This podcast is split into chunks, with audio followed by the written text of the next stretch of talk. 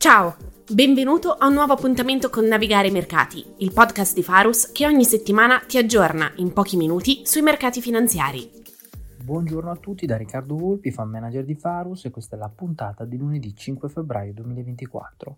Si è concluso il primo mese dell'anno con un azionario globale che ha registrato nel mese di gennaio un circa più 1%, portando la performance year to date a circa più 2%, governativi americani flat nel primo mese dell'anno e governativi europei che soffrono un po' di più sempre in gennaio. I principali temi di cui vogliamo parlarvi oggi sono i dati macro, la stagione degli utili e come sempre faremo il punto sul valore nel mercato. Partiamo dai dati macro. Innanzitutto la Fed, nella riunione di settimana scorsa, ha mantenuto e costante i tassi di interesse. Il focus della Fed ormai da diversi mesi il quando iniziare a tagliare i tassi di interesse e quello che è emerso è che la Fed desidera avere maggiore fiducia dalla riduzione dell'inflazione prima di iniziare a tagliare. Il secondo dato che sta giustificando l'attesa dei tagli della Fed sono i dati economici apparentemente forti. I dati di PMI infatti sono stati migliori delle attese, tornando in territorio espansivo dopo un 2023 in cui avevano evidenziato un rallentamento economico. Il mercato ha quindi iniziato a stimare che i PMI inizieranno ad espandersi, guidando la crescita economica. La curiosità statistica ci dice che dal 1960 non è mai capitato che i PMI invertissero una contrazione prima che i tassi fossero tagliati, per cui ci aspettiamo che anche questa volta non sarà diverso e che quindi per rivedere un'espansione definitiva serva come sempre successo il taglio dei tassi. Il terzo dato che giustifica l'attesa della Fed è il mercato del lavoro. Con le busta paga non agricole, che fanno parte del cosiddetto sondaggio dell'istituzione, che sono aumentate di circa 353.000, molto meglio delle attese, e il tasso di disoccupazione che si è mantenuto al 3.7, contro le stime del 3.8. Non è però corretto affidarsi a solo questo dato per avere un quadro dello stato di salute del mercato del lavoro americano. Vediamo invece i diversi dati che ci permettono di avere un'idea più chiara sullo stato di salute del mercato del lavoro. In primis, il Dipartimento di Statistica del Lavoro elabora due diverse indagini sullo stato del mercato del lavoro. Il sondaggio sulle famiglie e il sondaggio sull'istituzione, cioè i dati che sono usciti venerdì. L'indagine cosiddetta istituzionale misura tramite un'indagine sui nuovi occupati chiedendo alle aziende. L'indagine invece sulle famiglie è progettata per misurare lo status della forza lavoro della popolazione civile, non istituzionale, con dettagli demografici.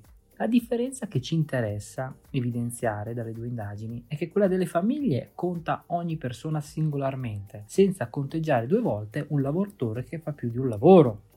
L'anno scorso, infatti, un numero record di americani ha svolto più di un lavoro e la percentuale di titolari di più posti di lavoro rispetto alla forza lavoro totale ha recentemente raggiunto la quota più alta dal 2019. Quasi il 40% degli americani in un sondaggio a dicembre ha affermato che la loro famiglia ha recentemente fatto affidamento sul reddito aggiuntivo. Di questi circa il 40% ha dichiarato che i soldi extra coprivano a malapena le spese mensili, senza che rimanesse nulla, e il 23% ha affermato che non era neanche sufficiente per pagare le bollette. Un secondo dato da guardare è quello del numero di dimissioni volontarie, che è sceso al livello più basso da quasi tre anni e questo ci evidenzia come una delle paure principali della Fed di un mercato molto forte, cioè anche delle forti dimissioni e della difficoltà nel sostituire queste persone e questa preoccupazione non c'è più. Il terzo dato che vogliamo mostrarvi e diciamo anche quello più interessante è quello che si fa guardando le aziende ed in particolare andando a vedere la stagione degli utili. La società di lavoro interinale americana Robert Half, leader globale, ha evidenziato crescite inferiori alle attese. L'azienda ha subito un calo degli utili di circa il 45%, evidenziando come la domanda di nuovi lavoratori negli Stati Uniti stia calando, sia di lavoratori temporanei che di lavoratori permanenti.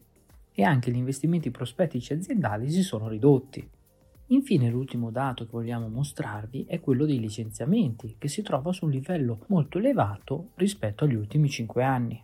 Passiamo ora alla stagione degli utili americana, dove circa il 46% delle aziende ha riportato utili, con crescite che hanno raggiunto il più 1.6% dal meno 1.8% della settimana scorsa. Questo recupero delle crescite è stato guidato dalle principali aziende del listino. Analizziamole alcune insieme.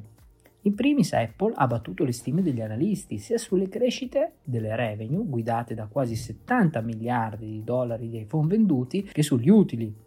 Apple ha poi deluso le stime degli analisti sulle attese, guidate dalla continua debolezza dei consumatori cinesi.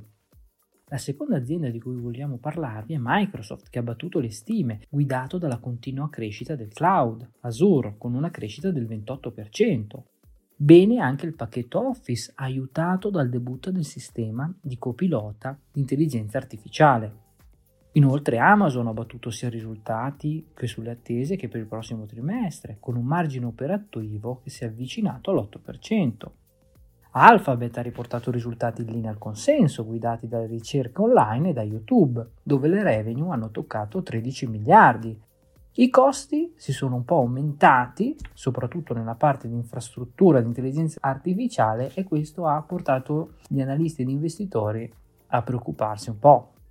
Infine Meta che ha battuto le stime degli analisti crescendo del 25% con circa 4 miliardi di utenti al mese sulle varie app, con un margine operativo ritornato al 41% e con guidance in linea alle attese.